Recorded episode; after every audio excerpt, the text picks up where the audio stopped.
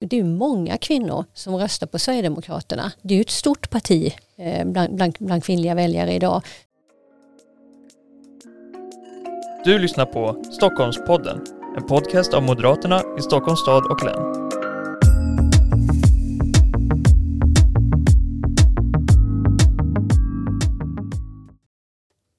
Hej och välkomna till veckans avsnitt av Stockholmpodden. Och vi inleder det nya året starkt med att ha en gäst med oss som ska prata om opinion, opinionssiffror. Välkommen Karin Nelson från Demoskop. Tack så mycket. Karin, du är vd för Demoskop som ju vi är väldigt bekanta med, vi som jobbar inom politiken. Men kan du berätta lite kort, vad gör ni på Demoskop? Ja, vi är ju ett analysföretag som eh, erbjuder våra kunder insikter och rekommendationer baserade på ja, undersökningar och analyser som vi gör. Vi jobbar, ja vi är mest kända som du säger inom samhälls och opinionsundersökningar. Eh, men vi jobbar också med varumärke och kommunikationsmätningar. Vi jobbar mycket med privatekonomi, finansiella mätningar. Jobbar med hållbarhet och så vidare. Satsar mycket på AI gör vi nu. Roligt, roligt. Det skulle vi kunna ha ett eget avsnitt om egentligen. Men mm. idag så tänkte vi att vi skulle prata lite med dig om, om opinionen just nu. Vi hade ju en höst här under eh, förra året, 2023, där det var lite uppförsbacke i opinionen för framförallt vårt parti, för Moderaterna. Och eh, ja, jag tänkte egentligen höra med dig lite grann om vad du har för reflektioner kring det. Hur stressade bör vi vara över de här siffrorna Frågade Martin Borg hur stressad han var. Han var inte jättestressad.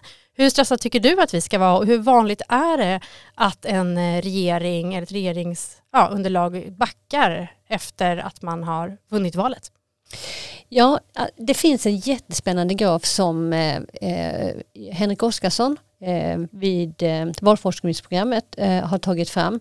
Eh, eller en analys. Den ligger på hans blogg som lyssnarna kan titta på. För nu ska vi på, ja, den här grafen eh, visar då hur regeringspartierna samlar sitt opinionsstöd i förhållande till valresultatet under mandatperioden. Och då kan man se en trend att, att regeringspartierna alltid tappar. Och Tittar man på regeringen Reinfeldts första period och jämför den med Kristersson så här långt så, så dippade eh, Reinfeldt på, på lägre siffror än vad Kristersson-regeringen ligger nu. Och då vann man ändå valet efter det, eller hur? För det var första Reinfeldt-regeringen, så det var ja. innan val, valet 2010 där man det ju snarare ökade. Och då var det ju det med ekonomin som gjorde att, eh, att man vann valet. Mm. Så, att, så att det vände upp ungefär eh, efter halva mandatperioden. Mm. Eller Moderaterna ökade i alla fall 2010, mm. inte alla regeringspartier. Nej. Mm. Och eh, vad tänker du då att det kan ha med att göra att man, eh, man backar då? Eh, kan det ha att göra med att man är väldigt förväntansfull som väljare att alla vallöften och så ska infrias på en gång och så blir man besviken eller vad kan det ha att göra med? Alltså jag tror inte det med vallöftena att det kanske är så, eh, är så viktigt egentligen för jag tror att som politiker så är man mycket mer fokuserad kring sina vallöften och vad man lovar och vad man sen ska leverera så att säga. Man har sagt att man ska leverera. Jag tror snarare väljarna uppfattar eh, vallöftena på något sätt var fokus kommer att ligga. Att man uppfattar att ja, den här regeringen kommer att ta tag i, eller ja, en moderatledd regering kommer att ta tag i det här just med lag och ordning och energifrågan och de här sakerna. Och, och kanske inte tänkt så mycket på att, att vallöftena ska vara uppfyllda till ett visst datum. För man känner helt enkelt inte till val, vallöftena så i detalj som man gör om man jobbar politiskt. Mm. Och det är generellt naturligtvis. Och nu har det ju varit eh, då lite teser och teorier kring det där om det kan ha med vallöften och så att göra. Men nu har det ju också hänt en del grejer. Det har ju också ett eh, viktigt vallöfte var ju att man skulle bidra till att ja, inte öka bränsleprisen utan snarare minska dem. Tror att vi kommer få en bränslepriseffekt här nu när bränslepriserna har minskat efter årsskiftet? Jag skulle inte tro att det blir någon större effekt faktiskt, eh, faktiskt av, av det. Jag tror att en, någonting som skulle ge en, en större effekt opinionsmässigt det är ju ett eh, NATO-medlemskap. Mm, vad eh. intressant. Och ni tittar ju också på hela tiden löpande på vad som är de viktigaste frågorna för väljarna. Och mm. vad har väljarna då överst på agendan just nu?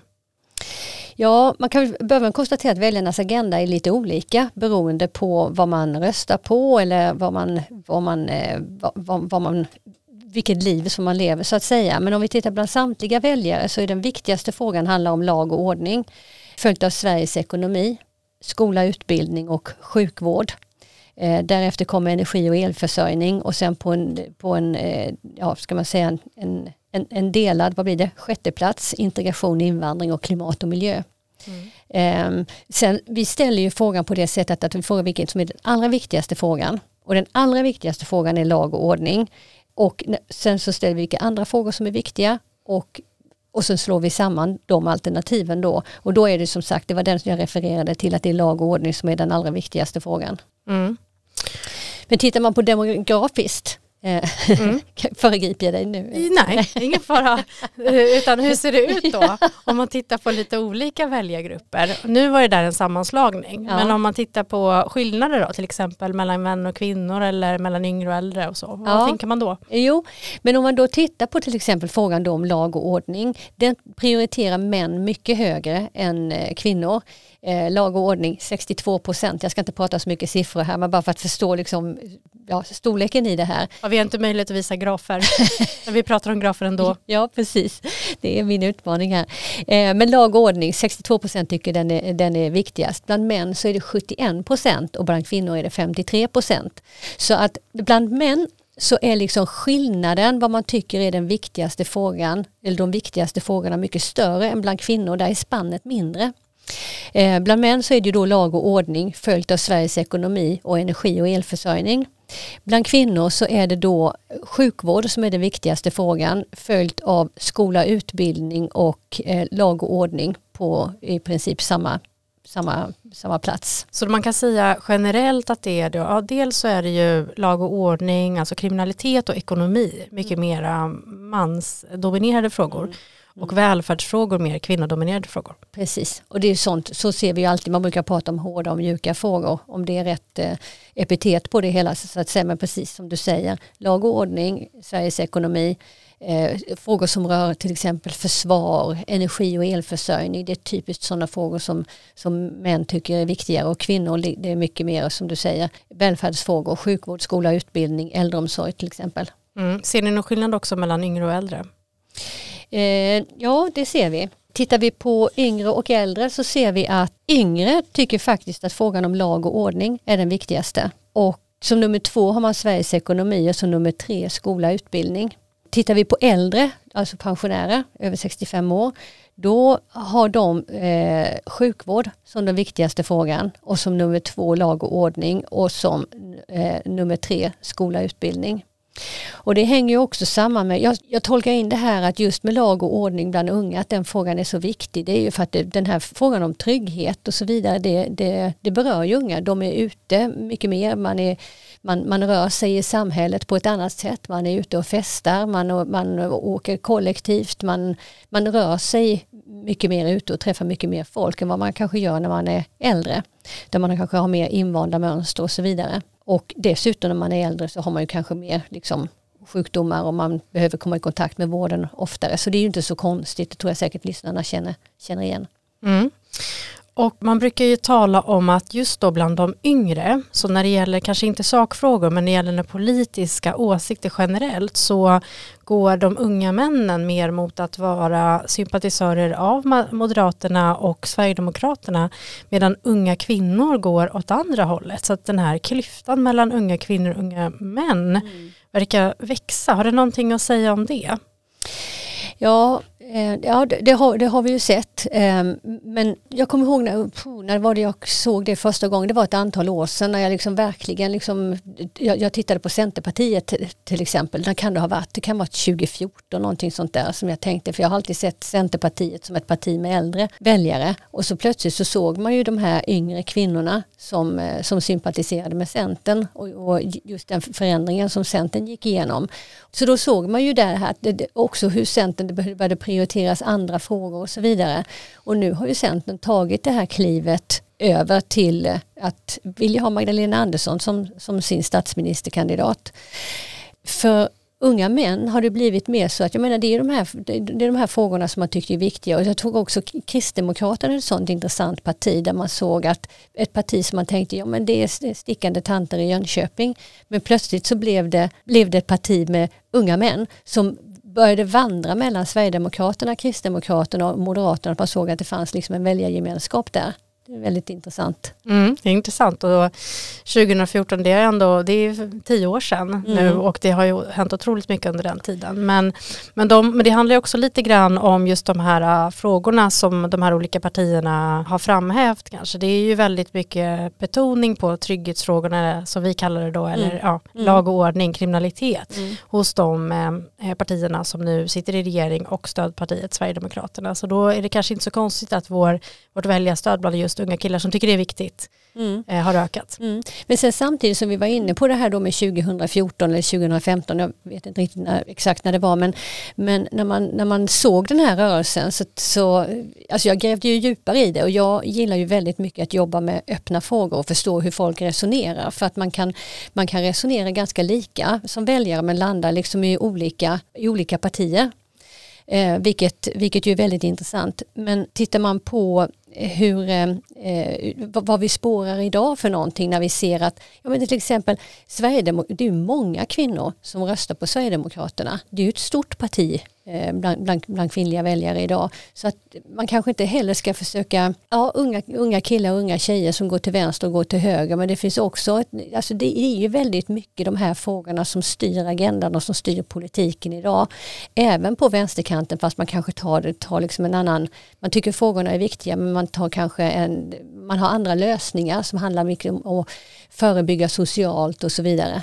Ja, en annan skillnad som är ganska påtaglig. I alla fall så diskuteras det i media. Så det är ju skillnaden mellan stad och land. Och där till exempel Centerpartiet har, har tappat en del. Det har ju varit ett typiskt landsbygdsparti historiskt. Mm. Men nu, nu har man inte minst i det senaste valet tappat stort i, i viktiga landsbygdsområden. Samtidigt som Socialdemokraterna, inte minst här i Stockholm, har, har gjort stora framgångar eh, och tagit väljare i städerna, vilket man kanske inte har varit så stark starka i historiskt. Mm. Vad kan du säga om det? Ja, det är en väldigt intressant fråga. Jag tror att ett utav svaren, det finns många svar, men ett utav svaren har att göra med relationen till Sverigedemokraterna.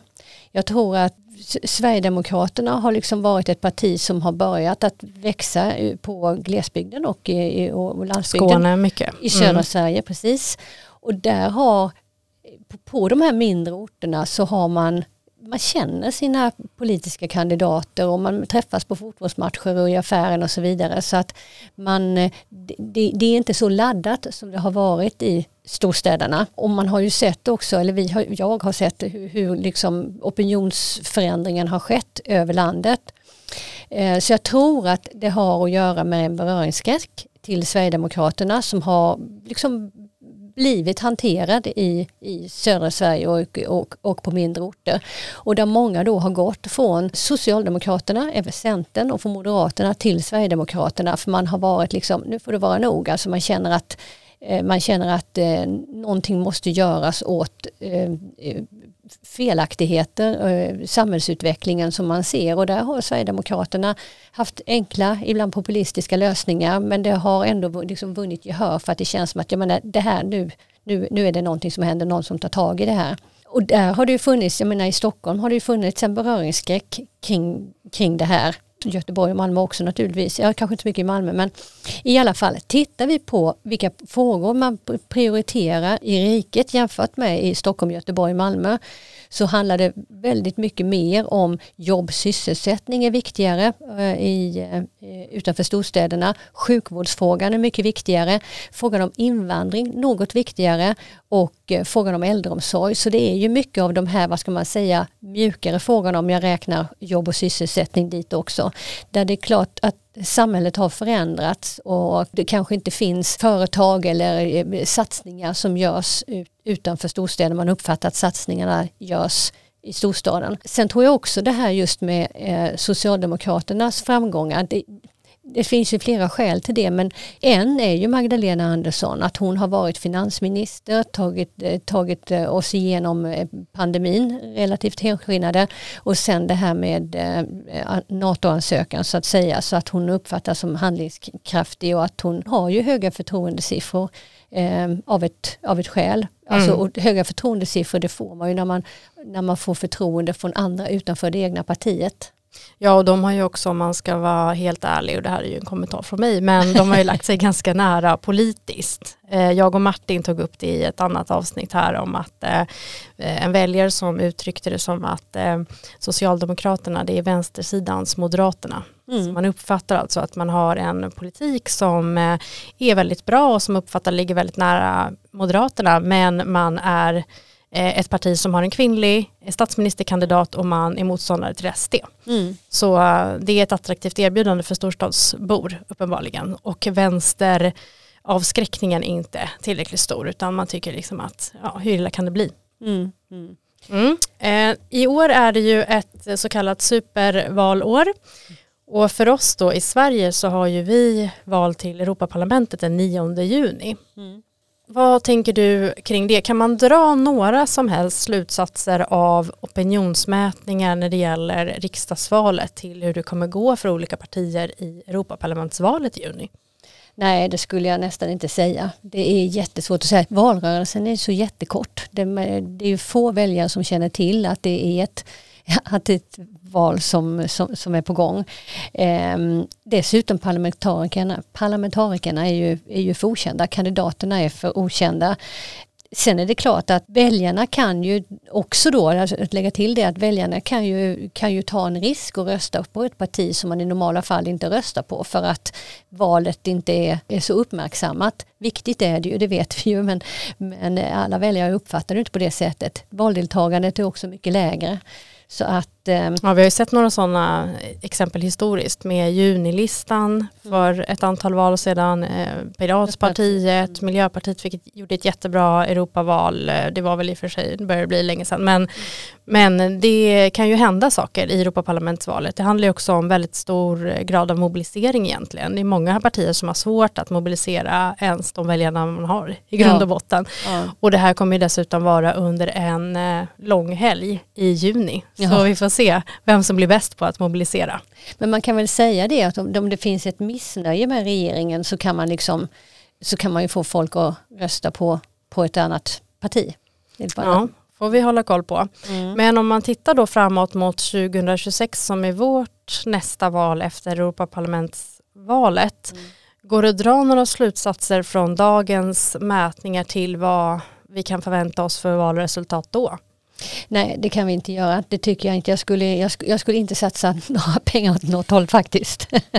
eh, för att det är, så mycket, det är så mycket som kan hända. Som jag sa inledningsvis så är det väldigt Alltså det är så mycket som händer under en, en mandatperiod som påverkar och man kan ju, man kan ju se eh, Reinfeldt-regeringen valdes om, Löfven-regeringen valdes om och ja, det, det, kan ju den här regeringen också göra. Så omvärlden förändras och sakfrågorna förändras. Jag tänkte jag skulle bara kunna säga en, en, en av mina favoritgrejer när jag analyserar politik det är att eh, fråga, fråga vad som är viktigt när man ska välja parti. Eh, och det viktigaste för väljarna det är sakfrågorna. Och det hörde jag att Martin och du hade pratat, ni pratade mycket sakfrågor också. Och det är det viktigaste för väljarna generellt. Näst viktigast ideologi. Och det tredje viktigaste är partiledarna. Övriga frågor på den här listan har att göra med vilka partier som, eh, som partiet samarbetar med, andra företrädare än partiledaren om man brukar rösta på partiet eller om man vill göra en markering åt eh, något håll och sen naturligtvis taktikrösterna. Och tittar man på moderata sympatisörer, där är sakfrågorna eh, det viktigaste. Och det är ju så att man kan ju välja flera av de här sakerna i kombination, men det handlar om sakfrågor, ideologi och sen är det partiledaren. Taktikröst, det, det är få som taktikröstar på Moderaterna. Det är väl problemet just att många moderata sympatisörer som egentligen sympatiserar med Moderaterna väljer att taktikrösta på till exempel Liberalerna. Eller kanske KD om, man är, om, om Kristdemokraterna ser ut att vara illa ute. Mm. Jättebra, intressant. Ehm, jag tänkte att vi skulle sammanfatta lite grann och utifrån din expertis då, vad, vad skulle du säga är det viktigaste för regeringspartierna nu den här tiden som är kvar under mandatperioden för att de då ska öka sitt väljarstöd och bli omvalda 2026. Vad är, vad är viktigast för Moderaterna? Är det sakfrågorna då, att hålla i dem?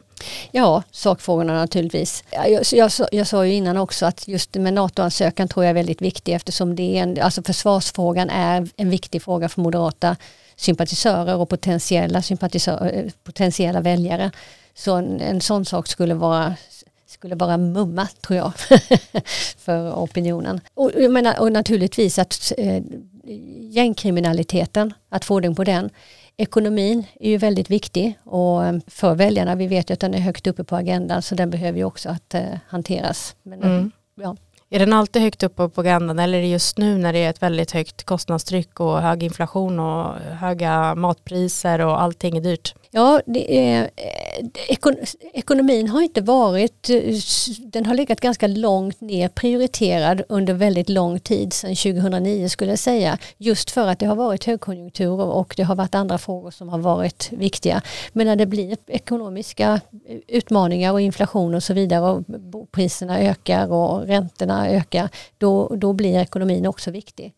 Och ekonomin brukar man ju säga, jag följer ju amerikansk rörelse ganska mycket och det är ju liksom ekonomin är ju verkligen i centrum. Eh, för att har, ju betraktats som att har man koll på ekonomin då vinner man också valet. Så enkelt är det inte längre. Den är viktig frågan. Mm. Vilket val kommer du att följa med mest spänning under 2024? är det, det, är ju väldigt många val. Det är ju ja. halva jordens befolkning som går till val. Eh, amerikanska valet är ju naturligtvis, jag känner, känner ju väldigt mycket för det. Men jag menar EU-valet är ju väldigt viktigt också.